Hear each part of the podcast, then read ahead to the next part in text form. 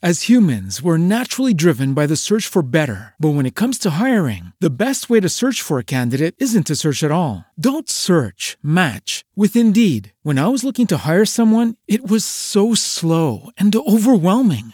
I wish I had used Indeed. If you need to hire, you need Indeed. Indeed is your matching and hiring platform, with over three hundred fifty million global monthly visitors according to Indeed data, and a matching engine that helps you find quality candidates fast. Ditch the busy work. Use Indeed for scheduling, screening, and messaging so you can connect with candidates faster. And Indeed doesn't just help you hire faster. ninety-three percent of employers agree Indeed delivers the highest quality matches compared to other job sites, according to a recent Indeed survey. And listeners of this show will get a seventy-five dollars sponsored job credit to get your jobs more visibility at Indeed.com slash podcast. That's Indeed.com slash podcast. Terms and conditions apply.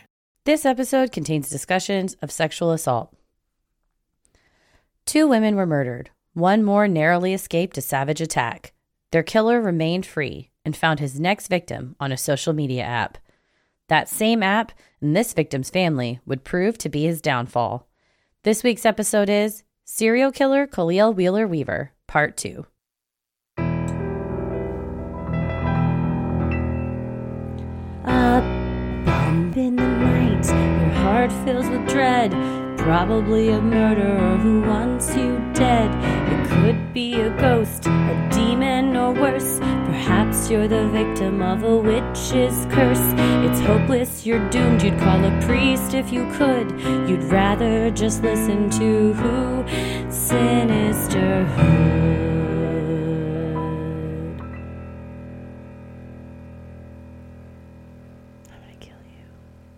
Well, this is where the lack of movement from authorities just doesn't matter anymore, because we have a family that jumps in and forces them to act. I guess it still matters, but in this case, we have family just saying, we're going to take the bull by the horns.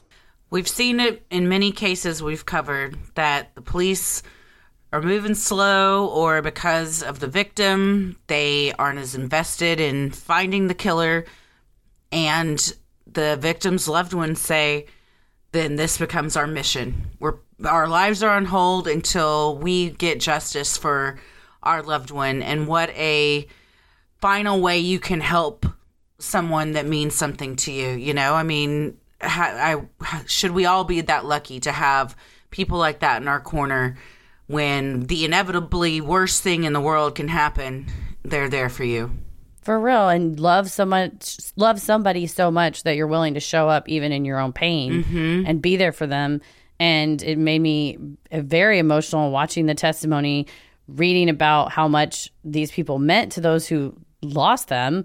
And then the flip side of it, watching the callousness with which they were all treated by not just their killer, but then also for a time the authorities, until finally the alarm bells were rung enough that uh, everybody stepped in. Well, they were rung by um, three women who said, not today. Not today. Yeah. And then, as we'll see, too, I mean, it really, three women that, you know, basically, not basically, they did catfish this guy to get enough evidence to bring him to arrest. But even before that, the women that we talked about in the last episode and their friends getting license plate numbers, getting their phone numbers, like a army of dedicated ride-or-die women are mm-hmm. who brought this guy to justice. Exactly. And we'll see as we get down to his motives, possible motives, why he thought he targeted them and why he was wrong. Yep, absolutely. Well, if you haven't listened to part one, you should probably go back and do that, because there's a lot of information there that you're going to need to know. And then you can listen to the final part, part two, right now. Well, I'm Christy. I'm Heather. And let's get into it. twenty-year-old Sarah Butler was a college student at New Jersey City University in Jersey City, New Jersey, in the fall of twenty sixteen, roughly twenty miles away from her family's home in Montclair. The first in her family to attend college, Sarah had worked as a lifeguard, bartender, and babysitter to pay for her tuition. Her family was proud of Sarah's accomplishment, and her professors spoke highly of her. Professor Yasmin Chisholm recalled to N J dot com. I can close my eyes and recall how bright her face was. My goodness, she smiled a lot. She had an infectious energy. Her dad, Victor, told reporters, Sarah was a very sweet girl. She loved to laugh. She loved to go. Just very free-spirited. In college, she was a media arts major and found her true joy on stage dancing. Her mom told reporters from Crime Watch Daily, whenever she's upset, she just goes right to the theater and she'd just dance. Sarah was an incredible dancer, sometimes bringing her younger sister Aaliyah to tears just by watching her. The sisters were best friends and super close. Aaliyah told reporters the two shared the same mind and same heart. And she was so beautiful on stage. Beautiful smile, beautiful girl, loved to dance from a very early age. Her mom had immigrated from Jamaica, met her husband. Both children were born in the States. They lived in a probably lower middle class neighborhood in New Jersey. Uh, her, her mom was a nanny for wealthier families, kind of on the other side of the tracks. And her dad was a bartender at a country club. So they both were kind of working for the wealthier people in their areas. But Sarah got into dance very young. They were walking down the street and saw the Premier Dance Company in the windows, you know, rehearsing, and she was just enamored, and they went in right there and signed her up. And her mom said ever since then, like, that's all she wanted to do. Her friend said she was constantly dancing at sleepovers. She'd just be in the corner twirling around. That was just her happy place. You can tell that definitely comes through on stage, all the footage of her at dance competitions and performances. And you, it's sweet to see. You have sisters, but there's no sibling rivalry. It's not like, oh, well, she thinks she's so great because mm-hmm. she's dancing. She just loved to watch. Aaliyah loved to watch her sister dance. And she said, I would just cry because she was in her element. And we always say people are the most beautiful when they're the best version of themselves. And it seemed like on stage, big open heart performing like that and putting yourself out there on stage, it seemed where she thrived. She led her troupe to third place on amateur night at Showtime at the Apollo in Harlem. Look at that. I love that show. I don't right. know if it's still on, but I used to watch Showtime at the Apollo all the time. Excited to experience campus life, Sarah decided to live in the dorms. Unfortunately, she didn't like her roommates and struggled to make friends, according to Sarah's friend Lamia Brown, who later testified at trial. In an effort to quell her loneliness, Sarah created a profile on the social media site Tagged, a social network for meeting new people, according to the Tagged website. Under the username Sarah Smile, Sarah began talking to other users, one of whom went by the username Little Yacht Rock. I have never used Tagged. In fact, I had never heard of it until this topic. They, the website does say it's a social network for meeting new people. It has been likened a lot to um, Tinder, and also just kind of a place to casually hook up with others in your area. I think it's all geo-targeted, so it's like people that are very close to you. A lot of people use it for hookups and sex, which is, is fine if that's safe and consensual. So if you're in college, you're bummed out, you don't like your roommates, hard to relate, then, you know, you, you're looking for connection anywhere, just like trying, having something to do. I totally get it. I mean, this was AIM or A O L Messenger for me in college.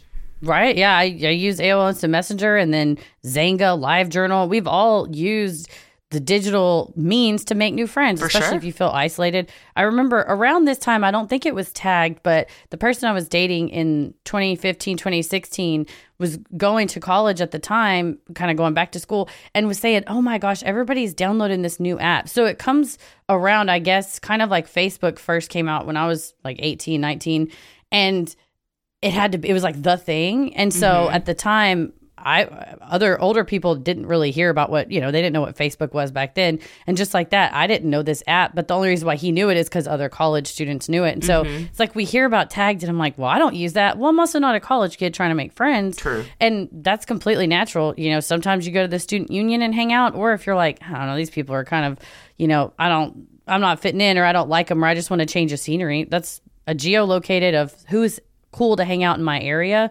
I met my husband on Bumble, so. Yeah. And even if you don't hang out, just talking to somebody online. I mean, everybody, that's what everyone does now. Exactly. Like many college students, in November of twenty sixteen, Sarah went back to her parents' home in Montclair for Thanksgiving break. While home, her conversations on Tagged with Little Yacht Rock continued. On November twenty-second, twenty sixteen, their exchange read, Little Yacht Rock, you want to make money? Sex for money? Sarah replied, wow. Well, how much money? Little Yacht Rock, how much are you looking for? Sarah, five hundred dollars? You're not a serial killer, right? L M A O.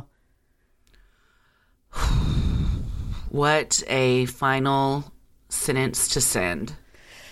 It's heartbreaking because he purposefully contacted people who he thought would need money. And mm-hmm. because she had worked all these jobs, really wanted to make it, wanted to make everybody proud. You feel pressure, right? And you were going to maybe go hook up with them anyway. And I I think it's easy for some people to pass judgment and say, well, I would never do that. But there's a ton of factors in the situation you're in. If five hundred dollars sure is a lot of money for, like I said, something you might were going to do anyway if you've mm-hmm. been chatting with somebody. And he knew that and sh- really played to those vulnerabilities of, well, I can't get her out of the house. And it didn't matter if he said, I'm going to give you five hundred dollars or one thousand dollars. He wasn't going to pay. No, no, no. So no. It was just a way to lure them. Yeah. I feel like we've seen this in a couple other cases where the victim very, you know, like tongue-in-cheek kind of says, you're not going to kill me, right? Or you're not a serial killer. Because as women, in the back of our heads, that is a legitimate fear anytime you make a connection with somebody online or I R L. Mm-hmm. So for her to, you know, even if it was a joke, there was part of her that was like, this could be a really bad idea. And she she didn't even do it at first. So at first she was said, okay, I'll meet you. And then she chickened out. And then two days later decided, okay, I'll do it. So something in her gut was saying, I shouldn't go through with this. But when you're dangling five hundred dollars out there, sometimes we ignore that. And, you know, it's understandable. I think so. And Tiffany Taylor described how in the days between when she met with him and when they first connected digitally, texting back and forth, how he would text a lot and very aggressively, pressure-y. And I wonder if that's, A, he texts a lot. So you say, oh, well, I have his phone. We have each other's number. That gives you a, a sense of security. And also, well, we've texted a lot. So it's set up this sort of trust, right? Well, I don't know him super well, but I, I've been talking to him for a few days. Mm-hmm. That it's not just, well, I just walked around the corner and met a stranger and then we went off together. It was, well, we've, you know, we've talked, we've talked a little here and there. For a couple days, yeah. And he, and again, he's doing that on purpose because oh, yeah. he's luring them. You can trust me. Also, there's money involved. Here's my number. Yeah. Just different ways. Luring and grooming for sure. That evening, Sarah began fielding phone calls. Aaliyah heard her sister say, okay, I'm coming, making Aaliyah think the person on the other end was impatient. When Sarah went to leave the house, she told her mother, Mom, I'm just going to say goodbye to a friend. Her mother thought nothing of it, as many of the students were in town for the holiday break. Sarah took her mom's minivan and met Little Yacht Rock, who was actually Khalil Wheeler-Weaver, at a house in East Orange. Together, they drove to the parking lot of a nearby seven eleven. This was just seven days after his savage attack on Tiffany Taylor. Security footage captured Wheeler-Weaver going inside to buy condoms, wearing all black, head to toe, including gloves. He then drove them to a nearby nature preserve called the Eagle Rock Reservation, a four hundred acre park located between West Orange, Montclair, and Verona. There, fifty-three minutes after Sarah sent the text, "You're not a serial killer, right?" Khalil Wheeler-Weaver raped and strangled her. He then left her body lying in a pile of leaves. It was only three miles from her parents' home. When Sarah didn't return that night, her parents weren't worried right away. Instead, they called their daughter, expecting her usual response letting them know her whereabouts and when she'd be back. When they got no answer, they became immediately concerned. Sarah's father told reporters, "I knew something was terribly wrong." And yeah, they said she was always on time, very punctual, and if she was ever going to be late, she would text and say, "I'm five minutes out. I'll be there in five or ten minutes." She didn't want them to worry. So, you know, right at eight, you're like, ah, she got caught up hanging out with friends. Let me just text her. Hey, where are you? Give us a call. And it, they said five minutes when she didn't reply. They said she would have replied. She's mm. always responsive to us. And their and they stomachs have the family dropped. Car. Yeah. And her sister was texting people saying, "Have you seen my sister? You know where she is?" You you get that feeling that you just know something terrible has happened. And you you now learn, okay, she's going to meet a friend or kind of go on a date. Okay, this is a new person we don't know. Where is she? Mm-hmm. While police began investigating what may have happened to Sarah, her sister Bassania Daly and two friends, Samantha Rivera and Lamia Brown, decided to take matters into their own hands, including conducting searches of the neighborhood. It was during one of these searches that a friend of Bassania's made a crucial discovery. Three days after Sarah went missing, the family's minivan she had been driving the night she disappeared was found on November twenty-fifth. Bassania's friend had spotted the blue Dodge Caravan a short four miles from the Butler's home, parked near a former factory, hidden from the main road.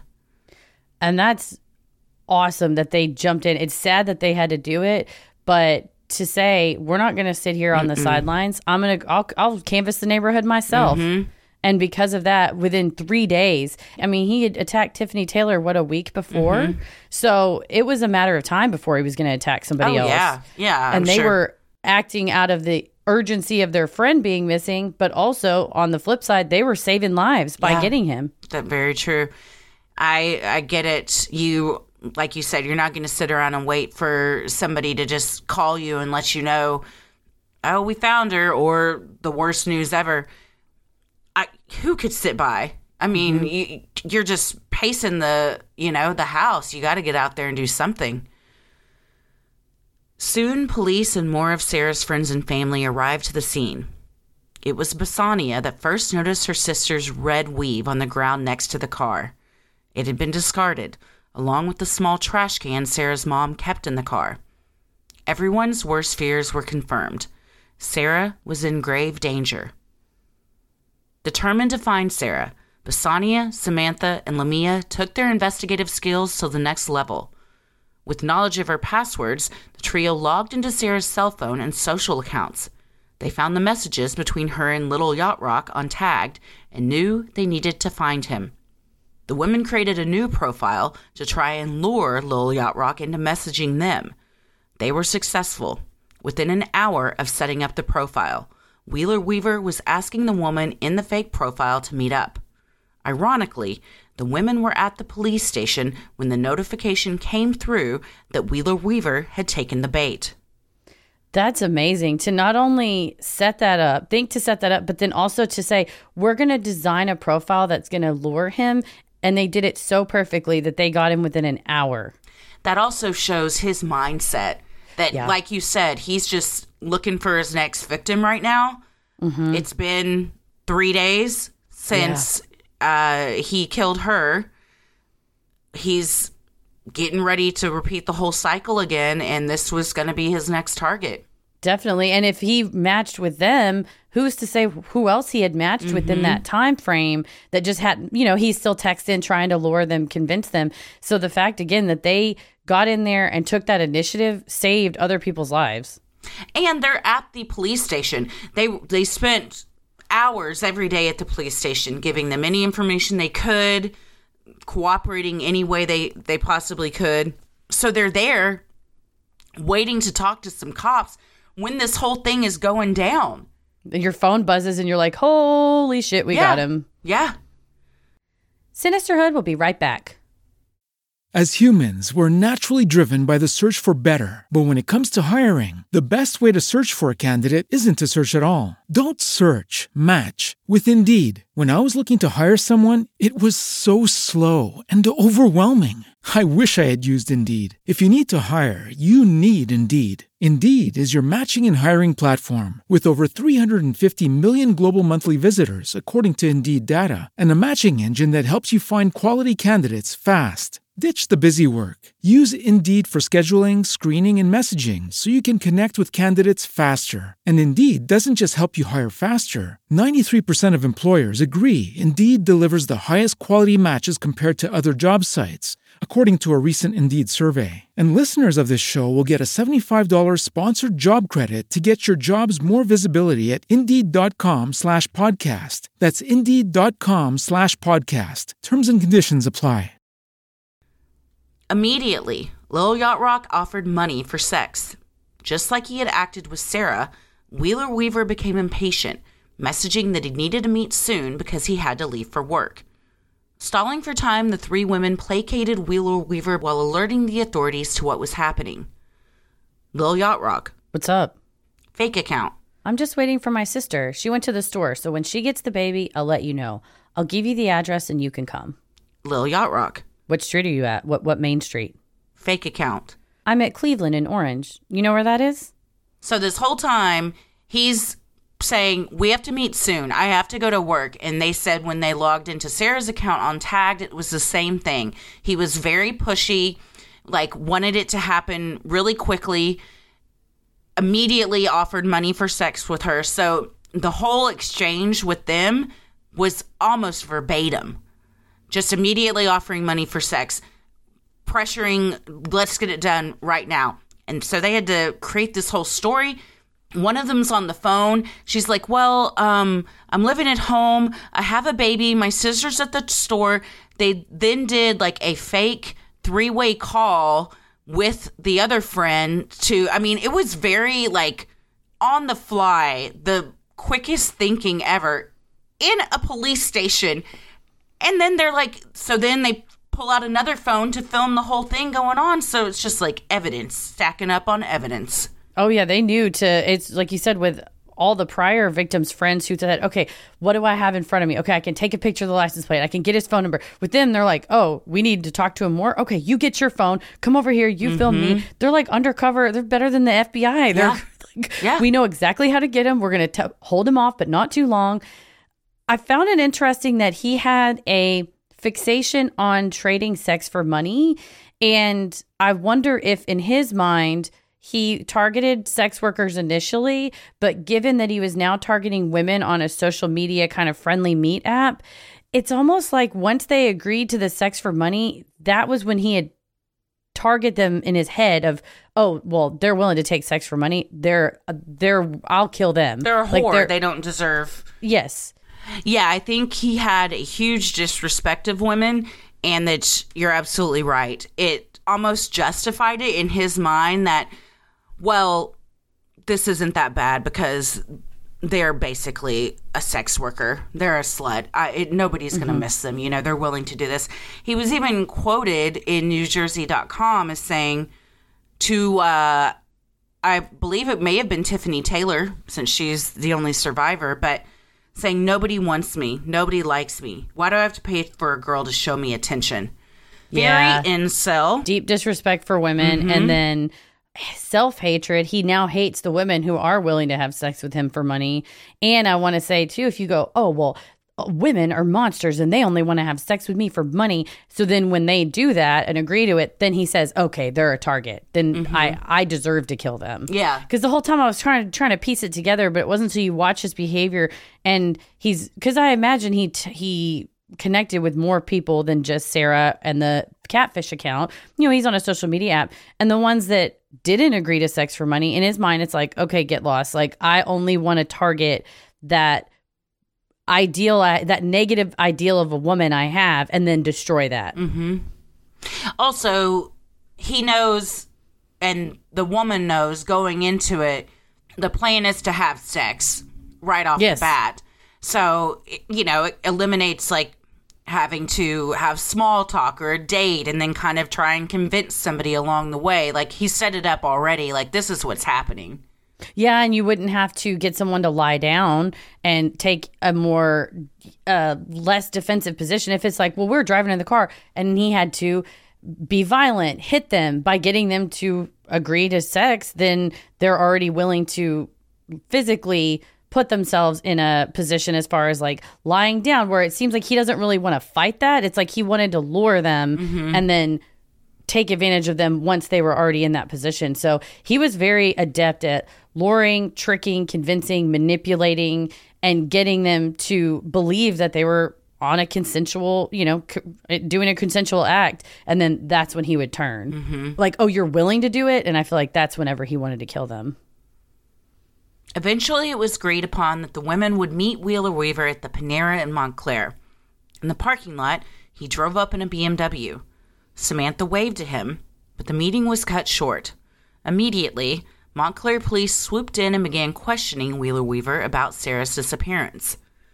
So obviously the police knew what was going on, and they followed the the women to, you know, basically i- intercept the whole thing. However, at this point, he didn't make the connection that they had set him up at all. He he sees Samantha, Sarah's friend, in the car, who he had been, you know, was the the main person on the the fake account. She waves to him. Then he just, the police just walk up to his car. Yeah. So to him, like, that relationship hasn't been severed with Samantha. Yeah, he doesn't know why they're rolling up on mm-hmm. him. And, well, and I think it's strange that he, in broad daylight, just...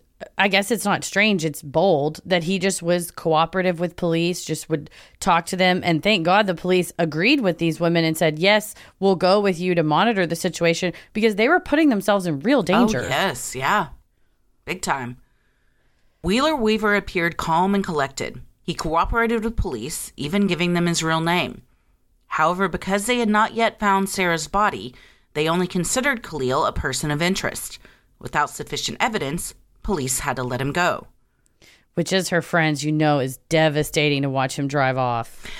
I kind of feel like, what was the point of the police doing this if they weren't going to take him down to the station at the very least? Unless they just said, okay, we'll keep an eye on him. Yeah, and maybe they were have- like gauging his reaction or something, but it seemed like they had pretty much all the information they needed at this point. And all thanks to Sarah's friends and various other women who had last seen, you know, their friends that he then killed before they were taken off.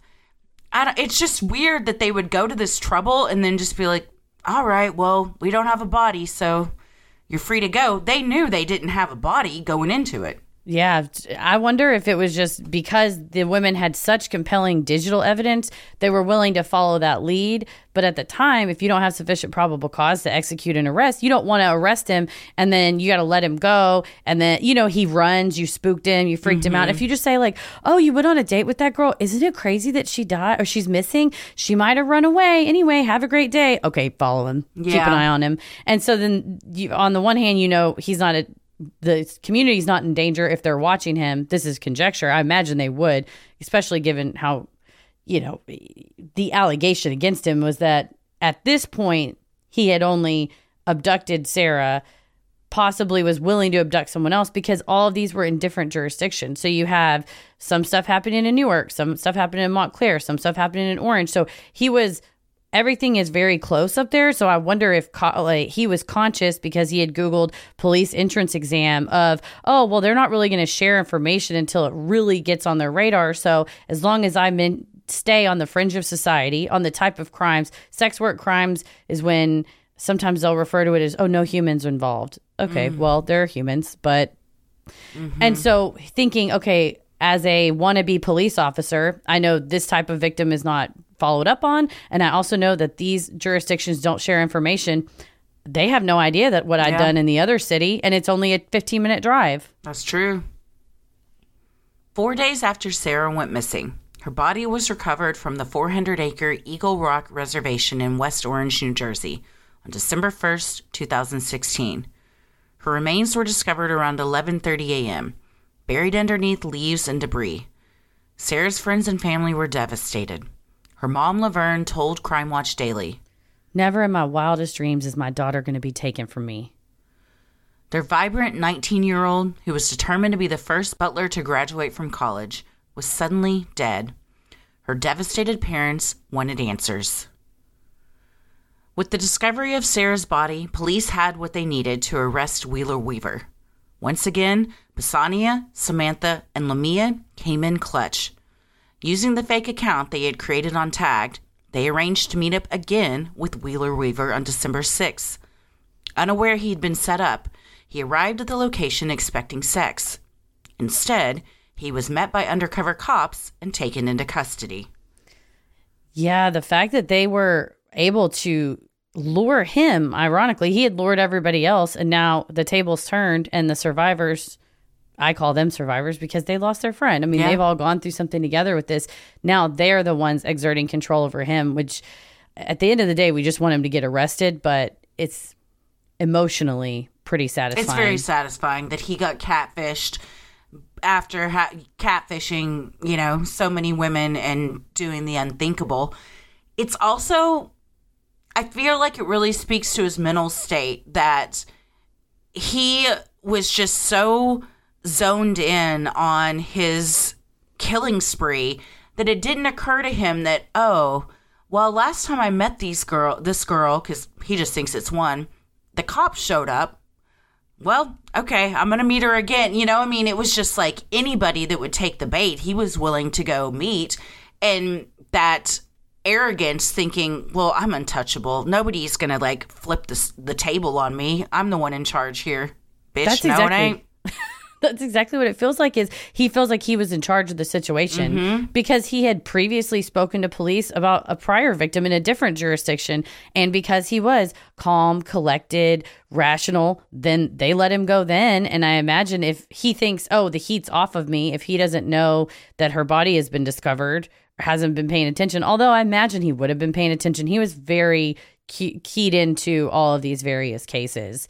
He liked to go back and revisit the crime scenes. When he set the house on fire, he went back just to to watch it burn. So, yeah, uh, I, I imagine that he was had his finger on the, the pulse of things. But if they they haven't released any names, you know, and he thinks, well, they did come and question me, but that was kind of it. He also admitted to police on multiple times that, yeah, I saw that victim. We went out and had lunch, but then I dropped her off at, you know, this house and I never saw her again.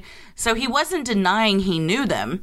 In fact, he was admitting, yeah, we we got together, but I didn't do anything wrong. You know, I, I dropped them off and they were still alive. I don't know what happened after that.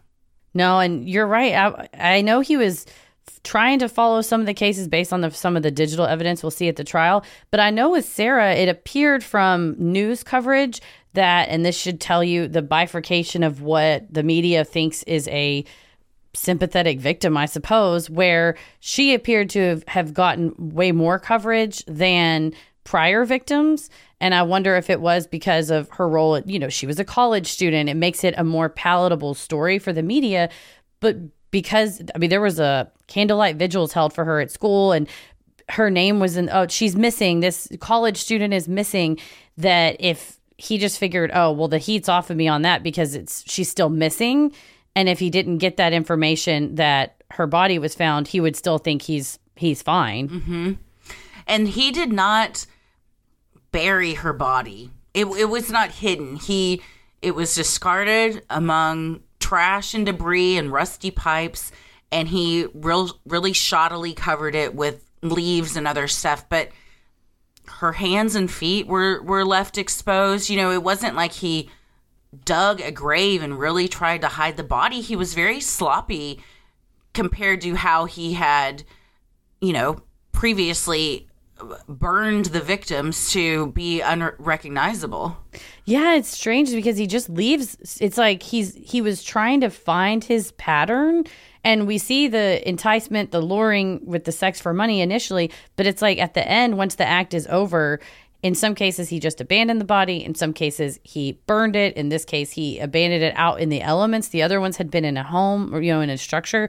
But it's creepy to watch almost in real time the development of this person's willingness, capability, and he's learning. It's like, okay, well, mm. the fire was too big because it was on the news and it was a huge deal and drew everybody to the neighborhood. So this next one, I got to hide somewhere where they're not going to find it for a long time. Okay, they found it because it was an abandoned house. Well, okay, well, now this one I'll put out in a uh, park, in a mm-hmm. reservation far off, you know, but covered enough that it's not going to take me too long to do it. God knows if the next person, he would go traverse further into the woods, you know, to hide them even further. So just watching him escalate mm-hmm. and as quickly as he did. Yeah. And like you said, it's so gross and eerie to think that he, for lack of a better expression, was learning from his mistakes. Yeah, it's very eerie. Sinisterhood will be right back. As humans, we're naturally driven by the search for better. But when it comes to hiring, the best way to search for a candidate isn't to search at all. Don't search, match with Indeed. When I was looking to hire someone, it was so slow and overwhelming. I wish I had used Indeed. If you need to hire, you need Indeed. Indeed is your matching and hiring platform, with over three hundred fifty million global monthly visitors according to Indeed data, and a matching engine that helps you find quality candidates fast. Ditch the busy work. Use Indeed for scheduling, screening, and messaging so you can connect with candidates faster. And Indeed doesn't just help you hire faster. ninety-three percent of employers agree Indeed delivers the highest quality matches compared to other job sites, according to a recent Indeed survey. And listeners of this show will get a seventy-five dollars sponsored job credit to get your jobs more visibility at Indeed.com slash podcast. That's Indeed.com slash podcast. Terms and conditions apply. On December seventh, twenty sixteen, Khalil Wheeler-Weaver was arrested and charged with the murder of Sarah Butler.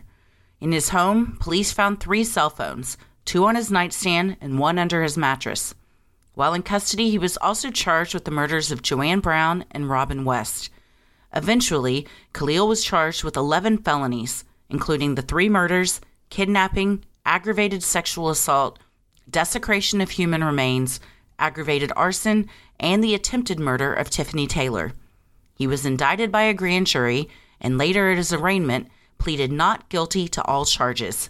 At each of his court appearances, stared straight ahead with no expression.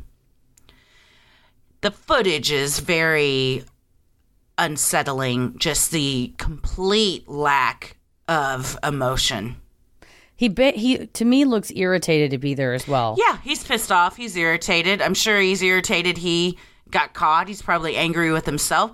But he also just has this unwavering demeanor of, I'm innocent. I didn't do this. I'm sorry for whoever did, but it's not me. And it's like, do you know how much digital evidence there is against you, you idiot that used your phone non-fucking-stop do, during all of this? Yeah, and leaving D N A behind. He had, his D N A was under Sarah Butler's fingernails. So it's not like, well, someone stole my phone and made it all up. Right. It's like, no, we traced you to the place using your phone, and we traced you to the victim using D N A. He's also on ca- security footage at seven eleven at the Ritz Motel when he yeah. took Tiffany Taylor back. I mean, there's all sorts of stuff that you just can't argue with. And him saying, oh, I was framed. Those things you can't frame. They can't be set up. Yeah, the amount of time, effort, and resources it would have taken to really frame him on all of this is impossible. It's just impossible. Without somebody knowing about it, it's just impossible. And it's also, you have to ask, why? Why would people, why would the police set out to target this individual when mm-hmm. it's, it would be so much effort to do something. I mean, yeah. I'm an Occam's razor kind of gal. So to me, it's like, what's the simplest explanation here? And also the only one that makes sense, because you're, you've literally given everybody a digital trail of your actions. Yeah, he that's arrogance, like you pointed to earlier, of I'll still show up to the date, even though I know the cops came last time. Mm-hmm. I can, I, I'll shake them. It's like, I got charged. I'll shake it. It's fine. At the arraignment, Victor Butler, Sarah's dad, yelled out, "Why'd you do that?" Khalil made no response as the judge called for order in the court. On December twentieth, twenty sixteen, The cases were all consolidated, and Khalil's bond was raised from one million dollars to five million dollars. His attorney at the time, Chevelle McPherson, told reporters outside the courthouse that the state had no evidence connecting her client to all the crimes, aside from the manner of death. She told C B S News, "If they're going to secure a conviction, they're going to have to come up with a lot more than that." And uh, that interview did not age well. And the prosecutor said, "Hold my beer, Chevelle. If you want a lot more than that, here you fucking go. Let us go get the dollies that we they had to physically use dollies to put it in the court." I read an article from the day of this hearing, the consolidation hearing, and I'm going to get choked up, but Sarah, uh, Victor Butler was in the elevator, and Khalil Wheeler-Weaver's mom got in the elevator oh, at the fuck. same time. And he reached over and just grabbed her hand. Oh. And then she started sobbing, and he started sobbing, and he just held her, and he they cried together, and he was like, "It's okay, it's okay, it's okay." And when reporters wanted to talk to him, he said, I can't, I can't say anything. And they said, "Well, what do you want to say about this interaction?" And he just said, you know, "We're going through the same thing. Yeah. It's just that she still gets to see her kid, but we've both lost our kids." And I was like, this man has a soul of a yeah. heart of gold. Like, you can't. The amount of love it takes to un- recognize suffering in another human like that, and the fact that he could have been like, "You created the monster mm-hmm. that took my child," but to just hold her hand and just be like, "I know, I it's pain." Absolutely. It's just like when the Columbine shooting happened and the shooters from that, the moms reached out to the victims of the of the other children, to to their families, and you know, they all have lost a child in a different way, but to see that you're suffering just as much as I am, but in a different way, and putting your hatred and what could be bitterness, blame, hatred aside to recognize they are grieving, and it's just much shock, pain, and disbelief as we are. Yeah, and, and hating the actor and hating the act, but understanding that his mom is in recognizing that pain is it's and she's incredible. Not to blame. They yeah. recognizing she's not to blame. Wheeler Weaver's defense attorney's statement would be prescient. By the time the trial began in December of twenty nineteen, the state had extensive evidence tying the defendant to all of the crimes. Officials also had to wheel several boxes of evidence into the courtroom, stacked nearly five feet high. It looked as big as if you went to Walmart or Target and there's like a center cap in, in between an aisle with, you know, whatever, video games or whatever, mm-hmm. that big square. St- I mean, it was box after box after box. Of just text messages. Everything. G P S locations, cell phone tower pings. I mean, everything. He used D N A. His phone for everything. Mm-hmm. I mean, they were saying this is the, a true... millennial killing spree because he used his phone for everything. Typing in at, uh, directions, all that. How to poison people, how to, what to use to make someone fall asleep, how mm-hmm. to dispose of bodies. I mean, everything. It's like we talked about in the Walsh case on that True Crime Headlines, where you just see the mindset of where they and when, when mm-hmm. they thought those things and when, of how does decomposition work? Okay, he was thinking about that at four a.m. on this yeah. date. Is that's the eeriness of the digital trails we all leave. Mm-hmm. Particularly damning was the extensive amount of digital evidence Khalil left behind. Data from the night of Robin West's murder showed Khalil in the area where Robin and her friend Bernicia were standing around eleven a.m. on August thirty-first, twenty sixteen. His phone also pinged at the abandoned house where Robin's body was set on fire. He left at one twenty-seven a.m., according to prosecutors, drove around the neighborhood, and then to his own house before coming back to the scene of the crime to watch firefighters extinguish the two-alarm fire. Disturbingly, digital evidence on his computer revealed that he had searched online that day for any news reports on the fire. And this made me think of Brian Koberger that we talked about mm-hmm. in True Crime Headlines, where he commits this act, drives back the next day and is looking for it, and then later is on social media apps, on Reddit, on Facebook, in these forums, looking for information on what everybody knows about it and what it's almost like, what are they saying about me?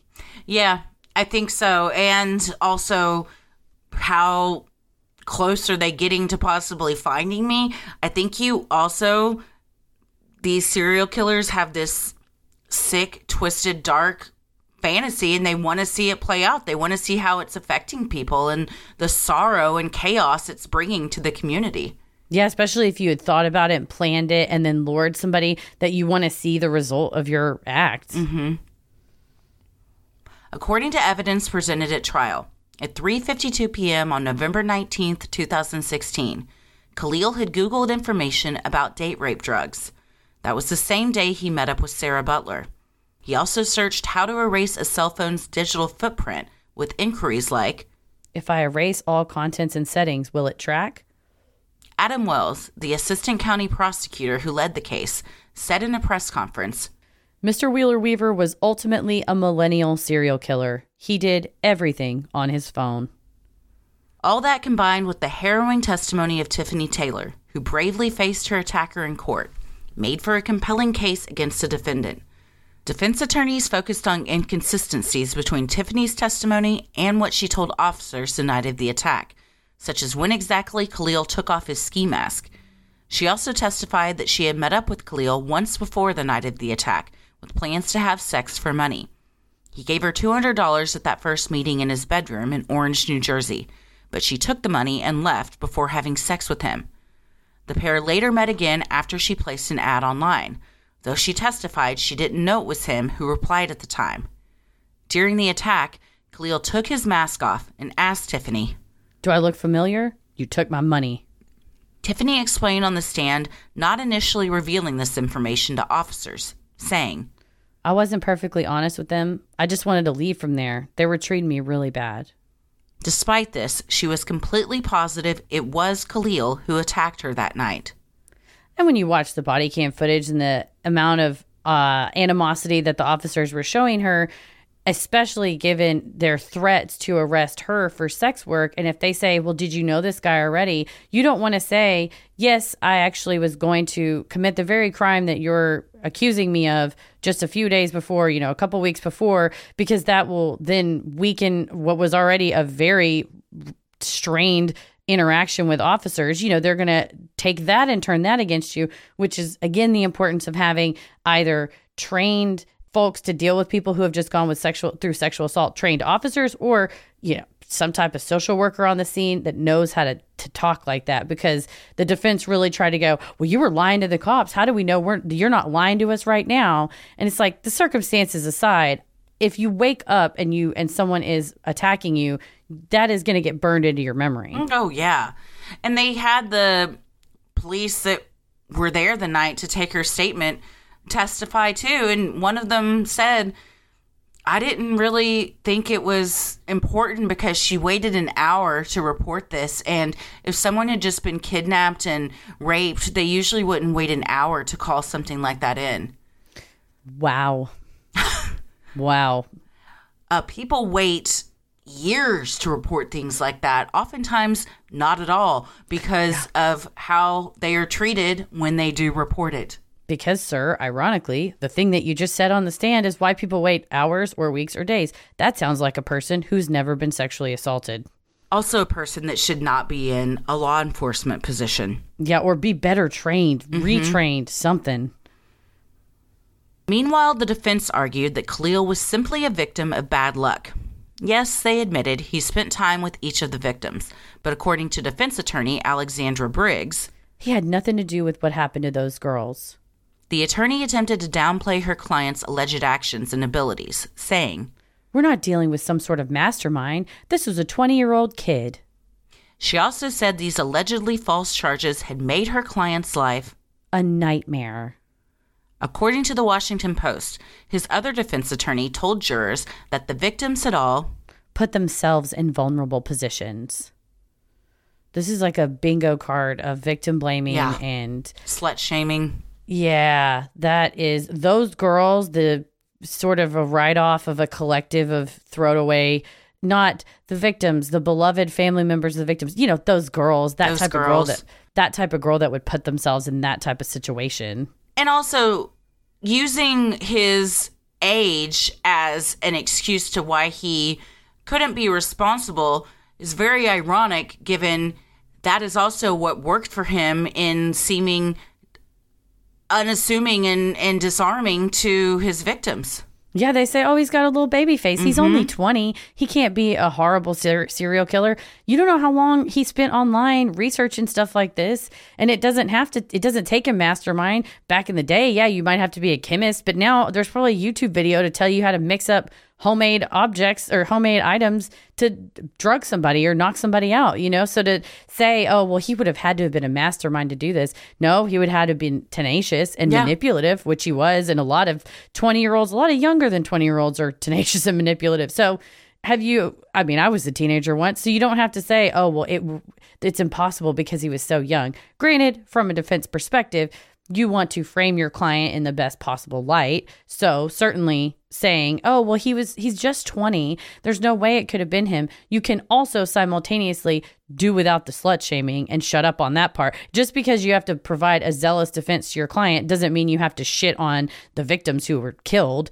You just, yeah. you can say, oh my God, these wonderful family members, these women, we are very sorry for what happened. But these statements came off as a bit callous of, oh, he's just been wrapped up in something wild that he had nothing to do with. These women were vulnerable anyway. It wasn't him. I understand providing a zealous defense for your client. However, when they roll in five feet deep with evidence, and also you watch the news, you see everything that's happened, you know all the shit, the evidence before you.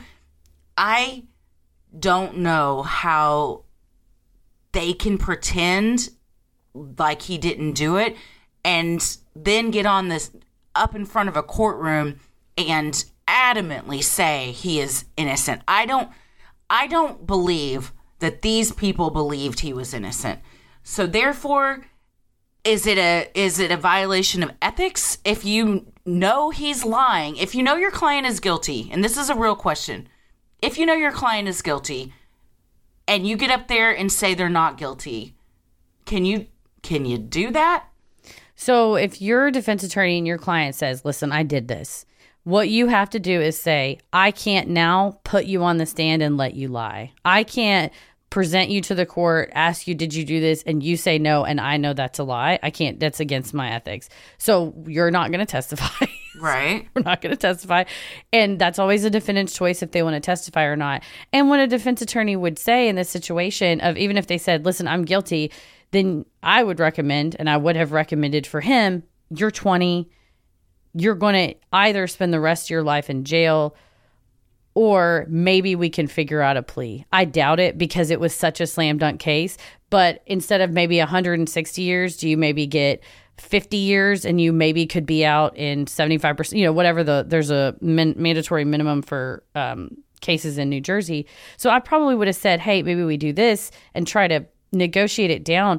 But if they say, no, I want to go to trial, which is what he did because he had this like weird notion that he was innocent, in that case, Uh, you went, they, they went a little beyond what I would have ethically said. If you say it's up to the state to prove mm-hmm. my client did this beyond a reasonable doubt, totally fair. Kind of Dick Harpootlian style. Yeah. Oh, he keeps saying that. He keeps saying, you know, you have to prove every single element, every single element, which is fair. And that's what the, that's what the defense attorney is there to do, right? You want to make sure your client's rights are preserved, that they get a fair trial, even if they did it.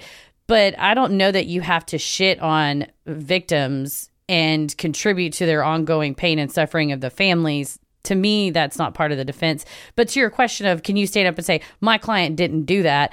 I would not feel comfortable as an attorney to do that. A lot of, of some attorneys would. But I would feel you're not supposed to lie to the court. That's one of the mm-hmm. thou shalt nots of lawyers. And so I think standing up and saying, my client has said repeatedly he's innocent. Mm-hmm. That's a true statement. Standing mm-hmm. up and saying, my client is innocent with no actual knowledge that he's not, then you've lied. And this is why lawyers are tricky and manipulative, because you know how my oh, how quickly sure. my brain said, how could I get the word client and innocent out there without technically lying? My client has maintained his innocence from day one. Mm-hmm. He is steadfast in his, you know, versus lying to the court.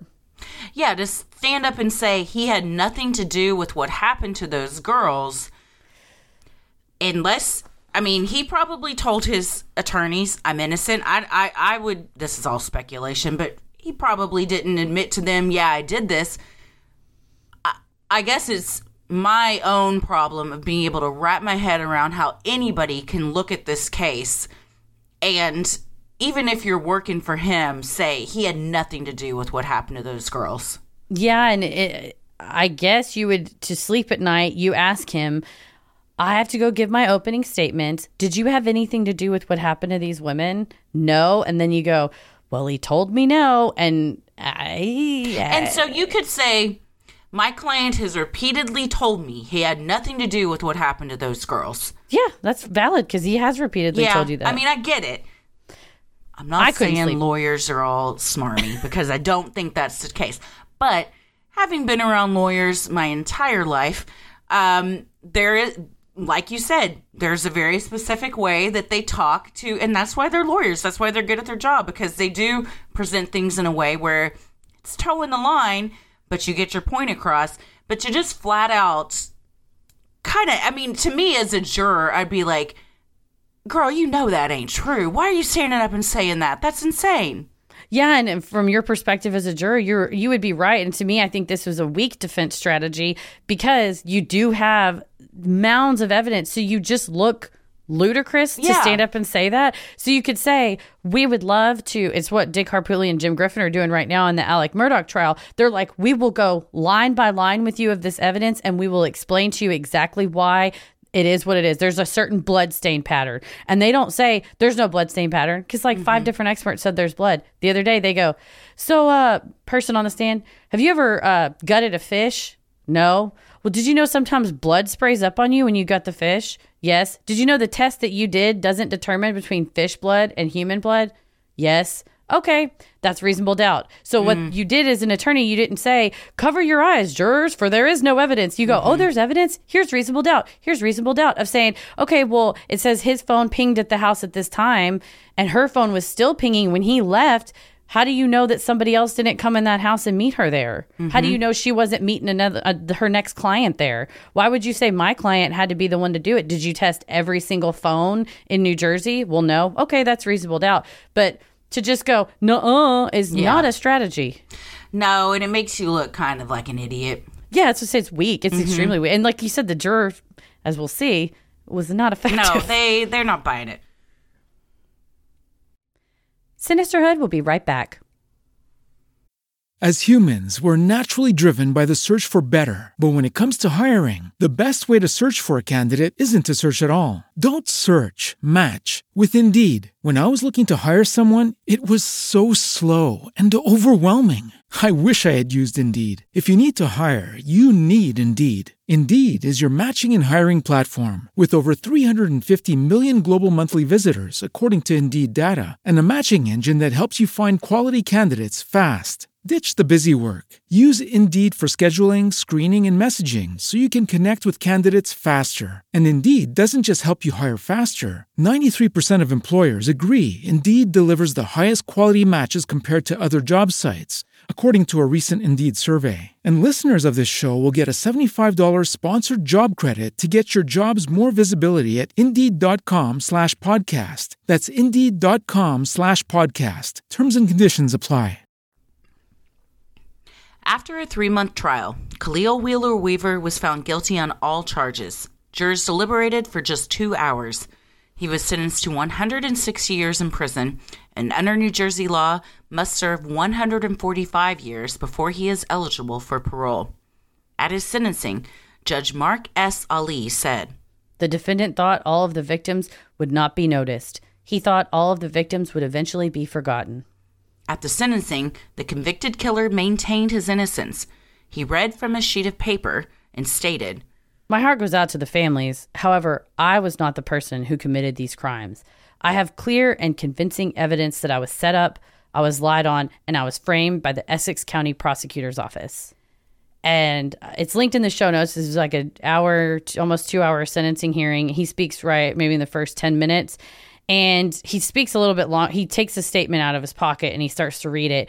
And the amount of time he spent saying my heart goes out to the victim's family was, you almost can't hear him. Of course, he's got a mask on. This was during COVID. It took a minute for it to go to trial because he was arrested. And then, you know, a ton of pre-trial, this much of a big of a case, you know, yada, yada. So he's got this mask on, but he's going, I submitted evidence or I submitted a motion for a Franks hearing and I didn't get it. And you didn't listen to me. And uh, I just know for sure that uh, Detective so-and-so set me up and Uh, Adam Wells of the prosecutor's office, they all set me up. And so a Franks hearing is where he was basically asking the court to determine the factual basis for the search warrant that allowed them to go in and find all that shit in his house. You know, they found all the cell phones.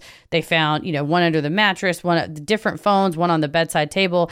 And a Franks hearing doesn't challenge what they found in the warrant, but it would challenge the factual basis. So he alleged, Wheeler Weaver alleged, that the detective that provided the factual basis to the court to establish probable cause to get this warrant, he was saying that that detective lied. And then arguably you would say, okay, then anything from that, if you determine that the factual basis is wrong, then the search warrant is tainted and now it's fruit of the poisonous tree. Anything they found as a result of that search warrant needs to get thrown out. Even if that's true, even if the detective lied, even if everything they found in his house couldn't be used, you still have the other side of it. You mm-hmm. still have, you can still ask Google for his for his digital search history. Mm-hmm. You can still match the girls' phones. You could still contact Verizon. Maybe the physical phones that you took out, that doesn't matter if you still are able to use a different factual basis for a different warrant for cell phone data location. So to me, it sounded like he was splitting hairs. He had been Googling or researching, you know, they said he's the ultimate millennial killer. He came off kind of not quite as uh, some of the sovereign citizens I saw in court who had really just Googled bad advice, but it's like he had gotten this idea and was like, oh, well, because they lied on that one thing, all of this should get overturned. I should get a new trial. And the judge was like, okay, uh, I'd like to hear from the state now. Like he just was like, okay, I heard you, but sit down because yeah. it was, it's not, that's not what this is about. It's too late. You've already been convicted. My, my guy, like sit down.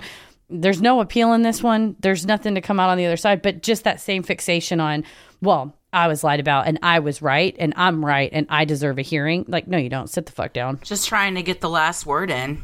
Yes. Yes. Family members of Khalil's victims were able to give victims' impact statements at sentencing. Victor Butler, the father of Sarah, asked the court to impose the maximum sentence and told his daughter's killer, I hope you suffer, boy, every night. Tiffany Taylor, whose brave testimony helped put her attacker away, told the court, my whole life is different. I don't wear makeup anymore. I don't have friends. I'm always paranoid, but I'm happy to still be here. She told the judge, I hope you don't show him any remorse because he's not showing any remorse. Tiffany later told interviewers with Hulu, I didn't feel like I had the power until sentencing day. I tried everything I could to make sure that the people heard me and that he was going to be locked up. And to face her attacker in court like that, it can't be understated how brave that is, specifically because she had such a shitty history with police and the way mm-hmm. she was treated. She said she hated calling police. She regretted every time she did. She didn't like courthouses. So to put all of that aside for the greater good of putting this guy behind bars, preventing him from doing this to anybody else, really speaks to her character. Yeah, and the strength that she had knowing. They talk about the moment in the Hulu series when her brother called her because when Khalil was finally arrested, her brother called her and said, turn on your T V. I think this is him. And then she said she turned it on and was like, they got him. They got him. But that's, you still have this feeling of, okay, well, the system failed me before. Who's to say he's not going to just get out and mm-hmm. do this again and come after me again?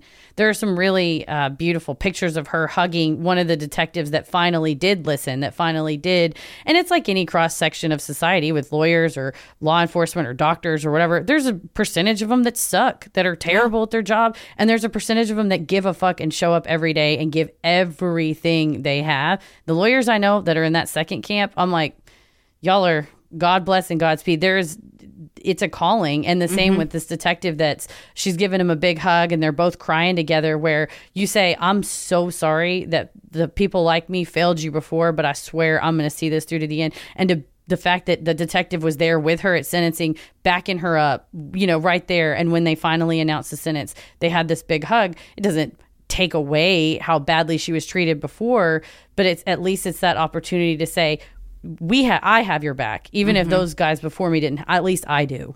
They feel seen and heard. Yeah, even you're if seen... it's at the very end of everything. Yeah. It can't be overstated how crucial Sarah's friends and family were in catching her killer. Indeed, Essex County Assistant Prosecutor Adam Wells told the jury, Sarah's friends and family are the heroes of this case. And that targeting Sarah as one of his victims was Wheeler-Weaver's fatal mistake.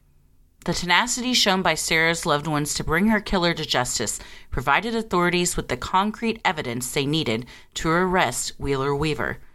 That, along with the mountains of digital evidence and the courageous testimony of Tiffany Taylor, allowed for this monster to be locked away for the rest of his life. And Judge Ali said that. He said, let me be clear, the purpose of the sentence today is so that this man will not walk amongst free society ever mm-hmm. again.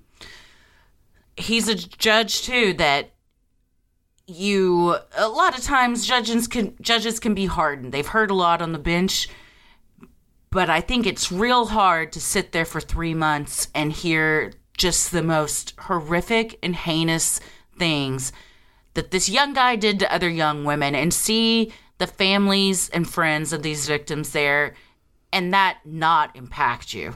Yeah, it's just pain. And you want to say, what can I do in my capacity and power to make this right? Mm-hmm. After being convicted of the previous crimes, Khalil was tied to another murder. fifteen-year-old Mawa Doumbia went missing on October seventh, twenty sixteen. Mawa was last seen by her father and sister that evening as she was leaving the family home in Newark. She was reported missing, but efforts to find her were unsuccessful, according to a statement by the Essex County prosecutor. This gets me because you have a fifteen-year-old girl that's missing, and I did a search of her name previous to his arrests and tried to see what data and information was out about her. What, you know, were the authorities, you know, po- posting, you know, missing teen, we're looking for this teen. And it was like, yeah, she's missing. It, what, there didn't seem to be a grand effort uh, mm-hmm. around law enforcement. And the problem I have here is that if you just would have looked into what happened to her. Yeah.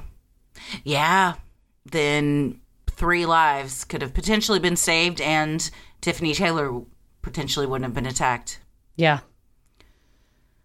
On April ninth, twenty nineteen, decomposed human remains were discovered face down on the second floor of an old carriage house on Main Street in Orange, according to prosecutors. The second floor had not been used or accessed with permission for years, according to police, while the first floor was used for storage. An employee of a funeral home located by the carriage house found her body. Investigators could not determine the person's identity at the time due to severe decomposition. An autopsy revealed the cause of death was manual strangulation by ligature. Finally, in November of twenty twenty-one, the body was identified as Mawa's.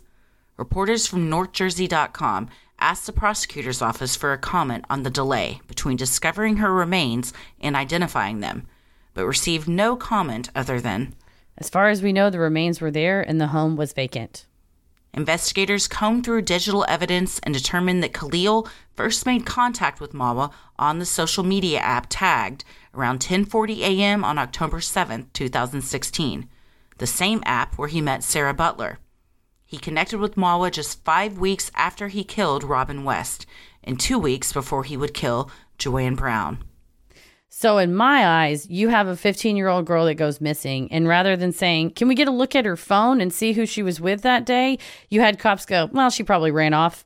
And then, well, she's a, you know, a young black girl. Not, it's not going to look great on the news. Doesn't want to just put it out there and make a big deal out of it. She probably ran off versus saying we take every case seriously and we're going to look into that. The fucking messages were on her phone. They were on her phone before Joanne Brown died. They were on her phone before Tiffany Taylor was attacked. They were on her phone before Sarah Butler was killed. They were there. The evidence was sitting there. Yeah.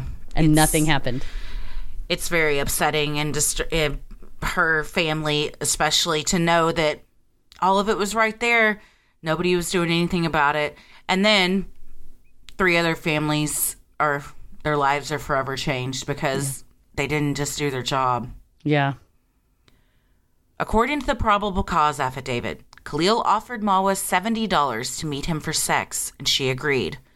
The two chatted online for several hours, and Khalil even provided Mawa his cell phone number, the same number he had given to his other victims.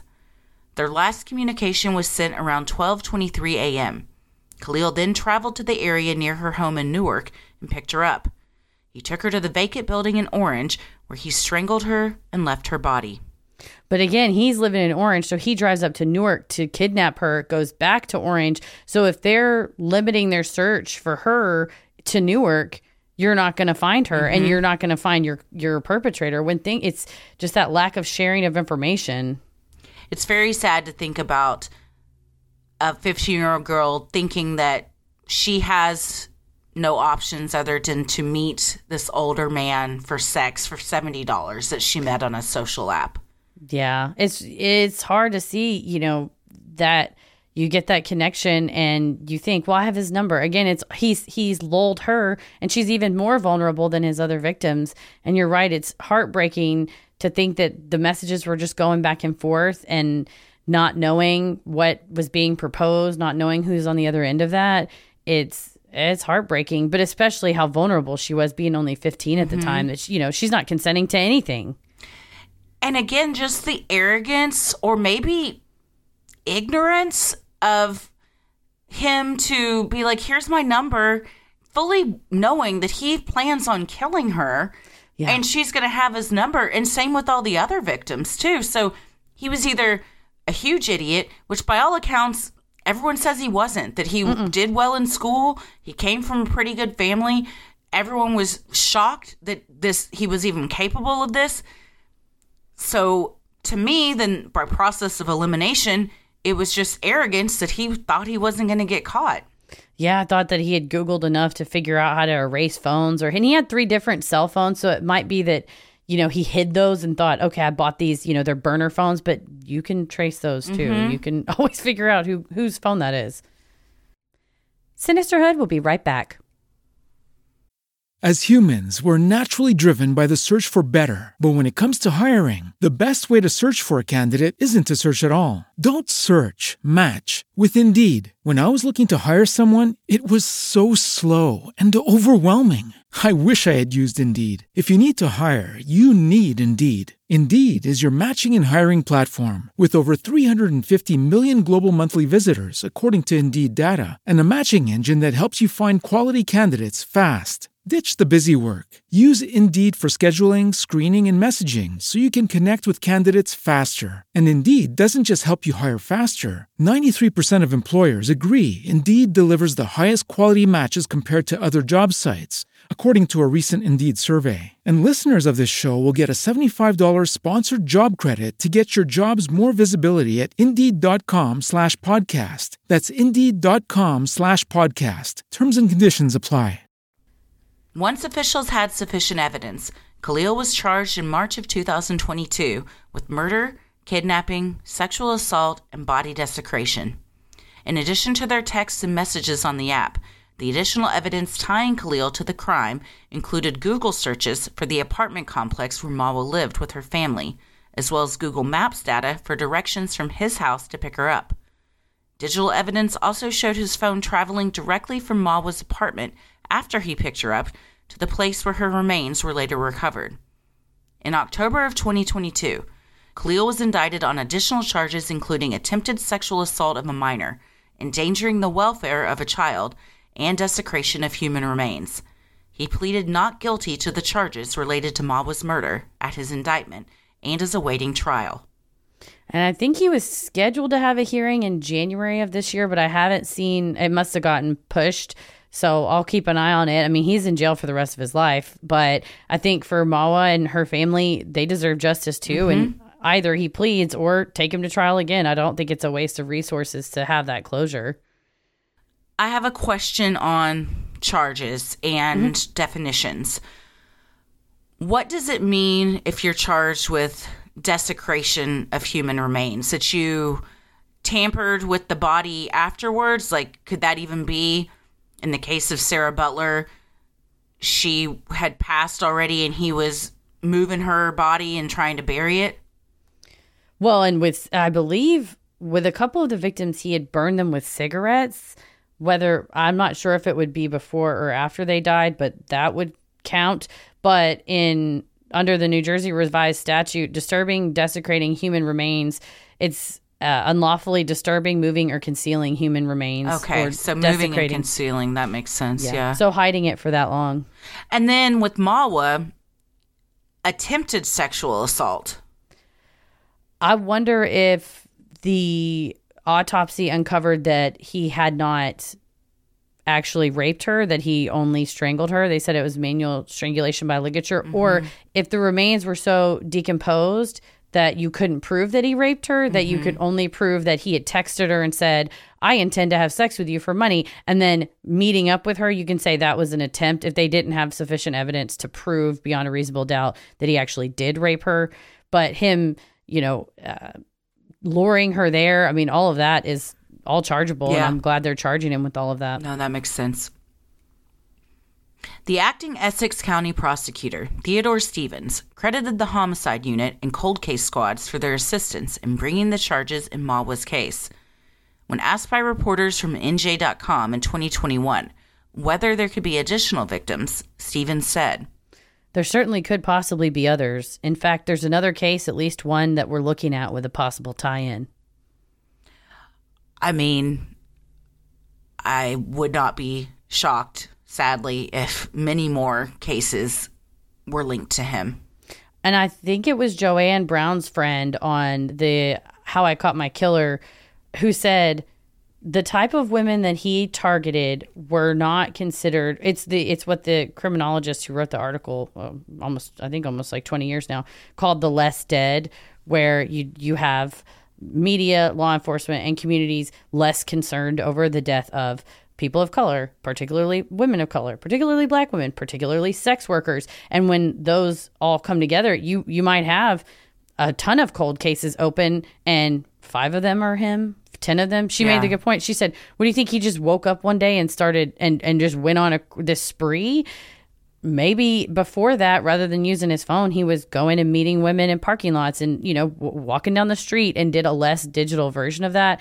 And so he, if he didn't kill anyone before, if they can't tie any other cases to him, I think certainly he would have continued. And in oh, fact, yeah. was trying to continue, oh, you know, yeah. with Sarah's friends. Yeah. yeah. Khalil Wheeler-Weaver will be eligible for parole in twenty-one sixty-one at age one hundred sixty-five. Even in the wake of the sentence that ensures his daughter's killer will never walk free again, Robin West's father, Leroy, expressed his sorrow to N J dot com, saying, people say, you won. I say nobody's won here. Justice was served here, but nobody's won. You have five families who have to live a new norm. Three girls will never return home. One will probably live with what happened to her for the rest of her life. And then you have a mother who's watching her son who's going to go to jail for the rest of his life. There's no win here. Just justice has been served. It's a long road ahead for all five families. Sarah Butler's mom, Laverne, echoed her sentiments of heartache in an interview with North Jersey dot com, saying, I can see her sometimes. I get up in the morning and she's turning around in the kitchen and she says, Mommy, what's for breakfast? That's my Sarah, always dancing around the house. Well, so what do we think? This definitely is a case that shows, A, the tenacity and love of somebody that can really make a huge difference when you just, like you said, not today. You say, this is my friend. We're not letting this go, no matter how hard we have to fight. All of the families of, of everybody was fighting, pushing, pushing there every day at the trial, making sure he was convicted. And I think what the book I was reading, my Zen book this morning, was saying, we should all take suffering and turn it into wisdom. And so there's so much suffering in this case, you know, like exactly what Leroy West said. There's so many families that are broken here. And all you can say is, what can, what did we learn from this? You know, what's the wisdom that we can draw from here? And that is, we have to have better responses to all crime, not just, and by responses, I mean awareness, investigation, all crime, not just the crime of good-looking white people, young women, white women, frankly, you it has to be everybody. We have to give a fuck that a fifteen-year-old girl, possible runaway, okay, who fucking cares if she ran away or not? We still have to find her. And not just because, in theory, maybe a serial killer got her, and if we stop him, he's not going to get somebody else, but just, which is maybe true, but also just because we have to have that response and that give a shit about everybody. We can't just say, and, and if, you, if you're hearing this and you feel uh, uh, opposed to that statement, if you say, that's not true, it is. Okay, it's just statistically true. So, and just because something's true doesn't mean you agree with it, doesn't mean it's your fault. But if we don't acknowledge and recognize things that are statistically true, like biases in policing, biases in coverage of victims, if we don't address those, that's when we're complicit. That's when it's our fault too. But if just recognizing someone, you always say acceptance doesn't equal approval. We have to accept that for a long time as a society, we considered some people less dead. We said that we Paris was, ironically, had nothing to do with this case, was watching a YouTube breakdown of the depiction of sex workers in media. And if you see, so, oh, it was just some dead hooker, who cares? That's been used as a, it was as, as recently as The Hangover. That was like a, a bit that they, you know, run and joke or whatever. And whenever you say any member of society is worthless, less important, ah, whatever, it's just some, you know, whatever, you, that's the danger. And I think it's the same with the movie Disclosure, which is about the depiction of trans people in the media. When you say, oh, it's just some, you know, trans sex worker, using way worse terminology, but you you get this, uh, you've created a playground for monsters, right? You've created an, uh, where Khalil Wheeler-Weaver said, well, if they're willing to take money for sex, no one's going to miss them because it's just some hooker. I'm going to go kill as many as I can, as quickly as I can, and they won't catch me. They've been and dehumanized, they, so you, yes. therefore... can disassociate yourself from the act of taking a human life, and now it's, well, this is nobody. It's not that big yes. of a deal. Dehumanization has been used for genocide for the ages. Mm-hmm. It's just some savages. Oh, it's just, they're just, uh, you know, they're just some Africans. Bring them over on a slave ship. You dehumanize, you separate, you other yourself, and you go, well, we're better. I would never do sex work, so therefore I'm safe, so therefore I don't care. But it's like we said in the first one, all of these women are your family too. If you're mm-hmm. listening to this, they're your family, they're our family. And the fucked up thing is, Khalil Wheeler-Weaver, he's our family mm-hmm. too. And we have to say, what happened in our lives that were that the and you there are aberrant ones, you know, there's your Ted Bundys, like he had no chance, right? That, or maybe he did, I don't know, but you have people that we just you have to turn that suffering into wisdom and say, what can we all do? And not, you can't, what I'm saying is, the way I'm seeing true crime now, this just took a turn, but but the way I'm seeing it now is that if we look at true crime and consume it to gawk at it, then we're no better than the, you know, we're participants in a disgusting mm-hmm. system. But if you say, what can I do about this sorrow? I'm looking at it. I'm bearing witness to this sorrow. And what wisdom can we gain from it? And then in our everyday lives, be more cognizant. When you get an alert on your phone that says a three-year-old blonde-haired blue-eyed baby is missing and you want to share that, do that. But also when you say a seventeen-year-old black boy is missing, you share that too. Mm-hmm. You you recognize a bias in your mind, in your head. And again, you're not a bad person that you haven't done that in the past. We all just trying to learn together. That's my soapbox. I'll stop. Happy Valentine's Day. Happy Valentine's Day. This but is being recorded on Valentine's Day. Yes. Well, to that point, um, on a, to end on a happier note, the love that was shown to these victims by their friends and family, it was unprecedented, and we should all be so lucky to have somebody like that fighting for us in our corner. At the same time, it shouldn't fall on the shoulders of the grieving family members and friends to solve their loved one's case. The yeah. police, whoever else, should be treating everybody equal and do their job like they would for the whitest and prettiest of girls. Mm-hmm. A- apply that to everyone, and maybe we'll get somewhere better. No, I agree. Part of the, the Zen thing is like, what meal can I make with the ingredients in front of me? And no matter what role you have in the criminal justice system, if you're, you know, the very first officer on the scene or the detective that's in charge of it all, the ingredients you have, the victim you have is the victim you have. And you have to operate from, I'm still going to work hard for this victim, not, well, what what did that defense attorney said? They sort of put themselves mm-hmm. in the position. Well, it's kind and, of their fault. If they didn't want to this be a possibility. They should have chosen a less dangerous line of work. Yeah, and please, if there is a moral code, a religion, whatever, that says, fuck them, they were asking for it, point me to that religion, because it's probably not a real one. You know, it doesn't matter what you believe or where you're from. We all want compassion, caring, and love, mm-hmm. and to see it that way. And you're right. It's very, it's on the one hand, it's amazing. It's an amazing, beautiful story that her friends came together and her sister came together to do that. But it's the tragedy underneath that is that they had to. Mm-hmm. That they couldn't just mourn what was going on, mm-hmm. and they, they couldn't just celebrate her life, that they had to put their, you know, put your shoes on and go to work. You literally mm-hmm. have to go walk, canvas the streets and find it. So you're right. It's what we said when we watched the documentary Senior for our docuary. And, mm-hmm. you know, to have somebody show up for you when you're in your most vulnerable place, but to see you and love you. And I think, uh, you know, they saw their friend, their loved one, all of these women, their friends and loved ones saw them and said, no, they matter to me. And what we need to then say is they matter to us too. And they weren't judging them for anything they may no. or may not have been doing. Yeah. It was just, I don't care what happened. The fact is they were brutally murdered, and that's the only thing we need to be focusing on. Yeah, and that's why and we care. We care what happens mm-hmm. to you. Well, we care what happens to all of you, and you'll be listening to this on February fifteenth, but today is the fourteenth, and happy Valentine's Day.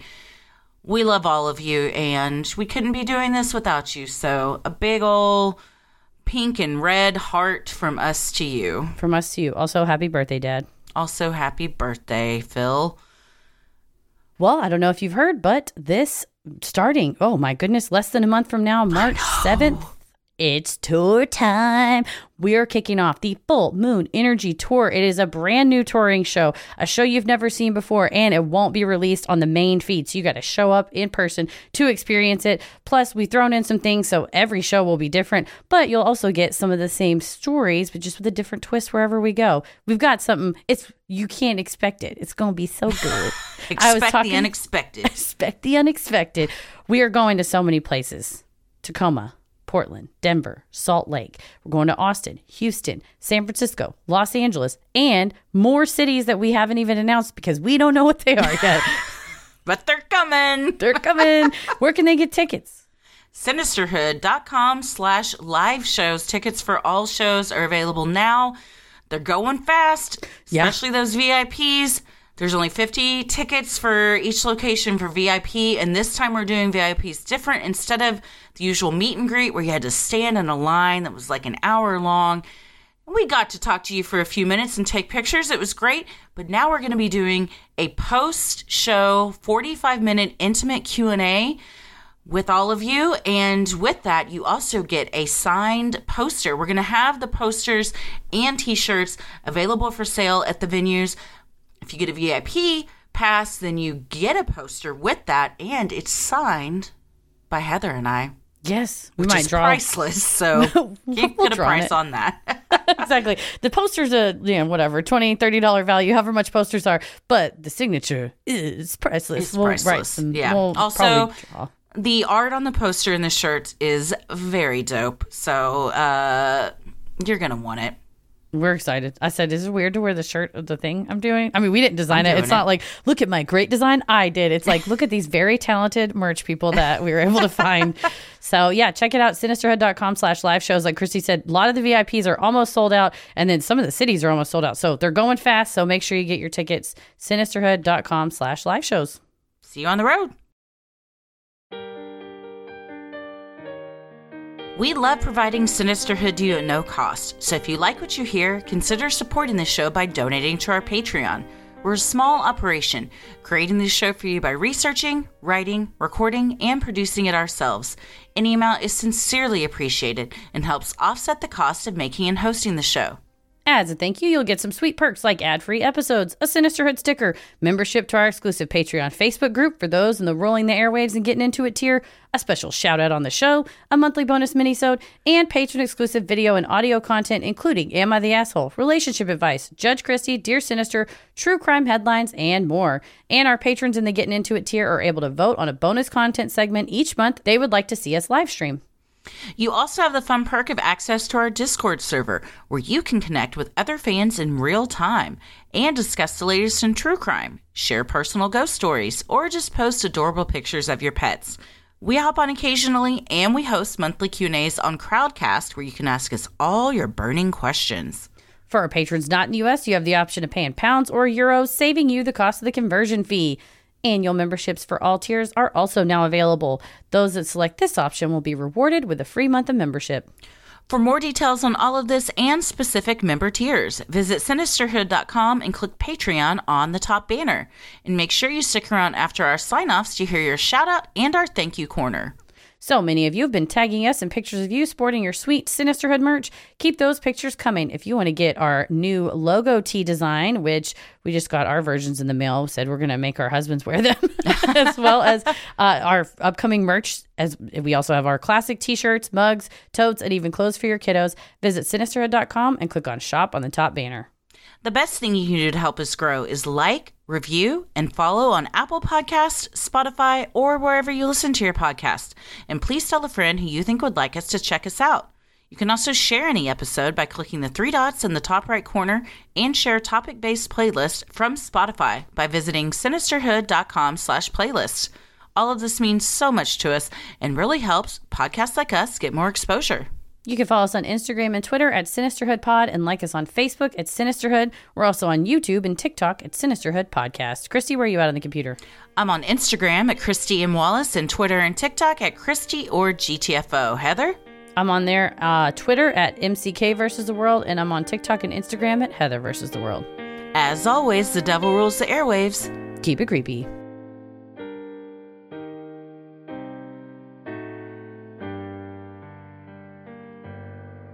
Hey everybody, thank you so much for supporting the show on Patreon. Here are your special Patreon shout-outs. Rosa Ramos. Allison Dean.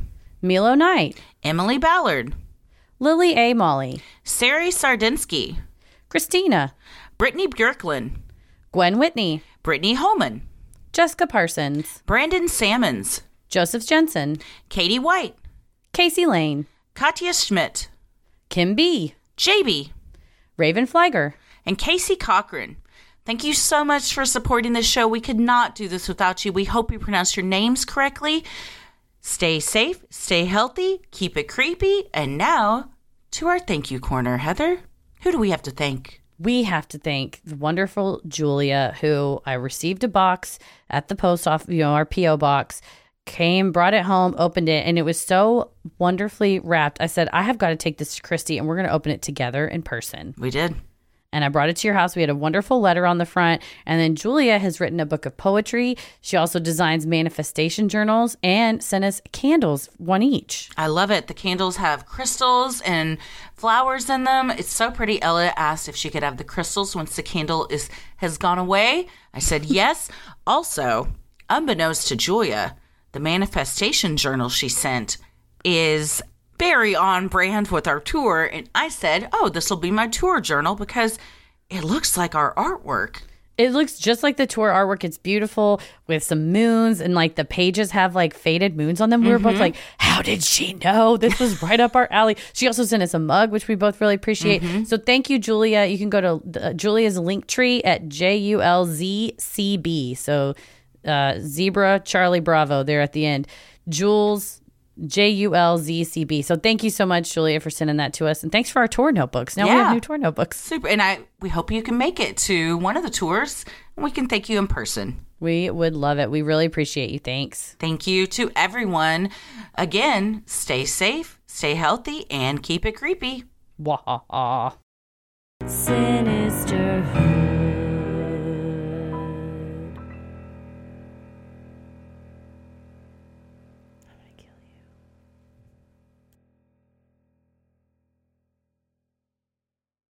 As humans, we're naturally driven by the search for better. But when it comes to hiring, the best way to search for a candidate isn't to search at all. Don't search, match with Indeed. When I was looking to hire someone, it was so slow and overwhelming.